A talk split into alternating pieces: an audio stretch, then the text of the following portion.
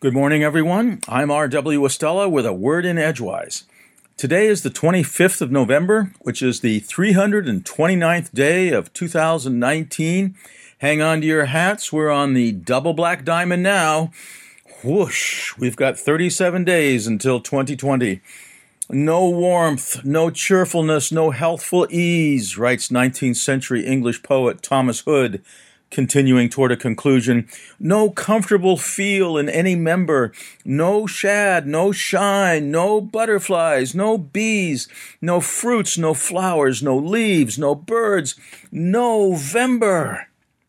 Although many of Hood's sentiments in the poem No seem pretty much on target, hyperbole tends to carry the day, as we, at least in down east Maine, can testify.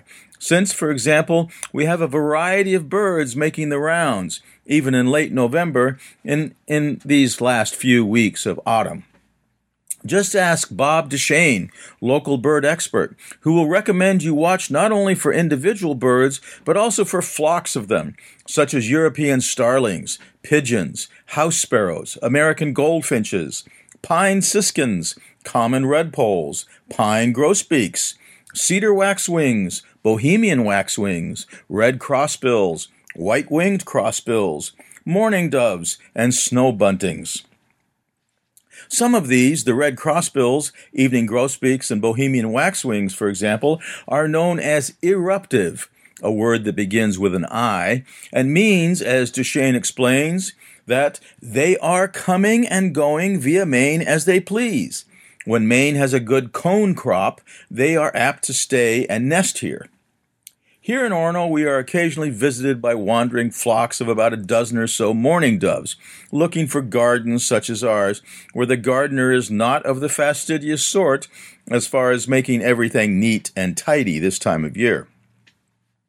Rather, we only cut down a few dried stalks here and there, using them as, as kindling in the fireplace. Nearly everything else we leave to dry. Much of it remains standing with seed pods ready to harvest by avian visitors. In another few weeks, when we are officially in winter and the ground will mostly be covered in snow, the dried remains of our once lush summer garden becomes quite the draw for a variety of bird species, sometimes jostling each other for momentary visiting rights depending upon their perceived pecking order, no pun intended. Easily spooked, the mourning doves will predictably be displaced by feathered opportunists of lesser size and number. A single arriving jay, for instance, may prompt the instantaneous, unified exit of a dozen mourning doves. And speaking of jays, this past Friday was purportedly the anniversary of the Oklahoma Safety Council in Ada, Oklahoma in 1955, offering $5 to catch jaywalking offenders. Money was paid out weekly on a lottery basis relative to how many jaywalkers had been reported that week. One of the stipulations was that the jaywalker had to be caught in the act.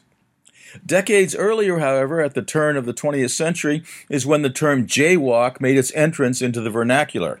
The result, as we might imagine, of the often sketchy interaction among pedestrians, horse drawn carriages, and the up and coming automobile. 21st century buzzword aficionados of the questionable term intersectionality might well wonder about the usefulness of that word when studying the etymology of jaywalk, a compound word in which the syllable jay has ancient pejorative connotations, signifying a sort of general purpose curse word referring to an ignorant or dull or inexperienced person. Today is the anniversary of the eruption in 1986 of the Iran Contra affair, about which President Ronald Reagan revealed that the United States had been involved in secret arms deals. Surprise, surprise. Today is also the birthday of C- Carrie Amalie Moore, born in Garrard County, Kentucky, in 1846. Born in poverty to a father who was a slave owner and a mother who believed herself to be Queen Victoria, Carrie Moore, biographer Ed Morrow tells us, was surrounded by female relatives who were unanimous in their negative opinion of men, considering them all unscrupulous seducers. Carrie's dating consisted of sitting in the parlor with her gentlemen callers discussing the Bible hand holding and hay rides were prohibited. Nevertheless, Carrie was eventually married to an inattentive husband, a young physician and alcoholic whom she left, and who died six months later, leaving her free to marry an ugly but rich widower, a lawyer, journalist, and minister 20 years older than she, with whom she was also unhappy. He hated her religious fanaticism, and she found sex with him disgusting. He divorced her in 1901 on the grounds of desertion.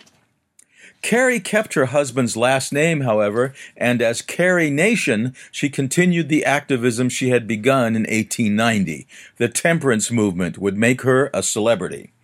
With a small band of hymn singing female followers, an increasingly incensed Carrie Nation would smash up Kansas saloons with a hatchet.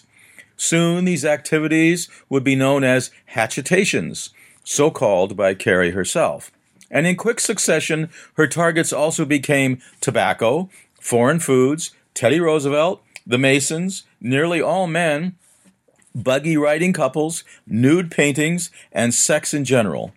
All of these abominations, as she termed them, became detailed in her weekly columns in what she felt were variously uplifting newsletters appearing under titles such as The Smasher's Mail, The Hatchet, and The Home Defender. Today is the birthday as well of Joe DiMaggio in 1914, of Ricardo Montalban in 1920, of John Larroquette in 1947, and of John F. Kennedy Jr. in 1960. Look to the west during these late autumn evening skies for a reprise of the Summer Triangle, a signature star formation in the Northern Hemisphere which showcases three brilliant stars, Vega, Deneb, and Altair in three separate constellations. And don't forget Squanto in a few days. From Orono, Maine, I'm R.W. Estela with a word in Edgewise. Happy Thanksgiving.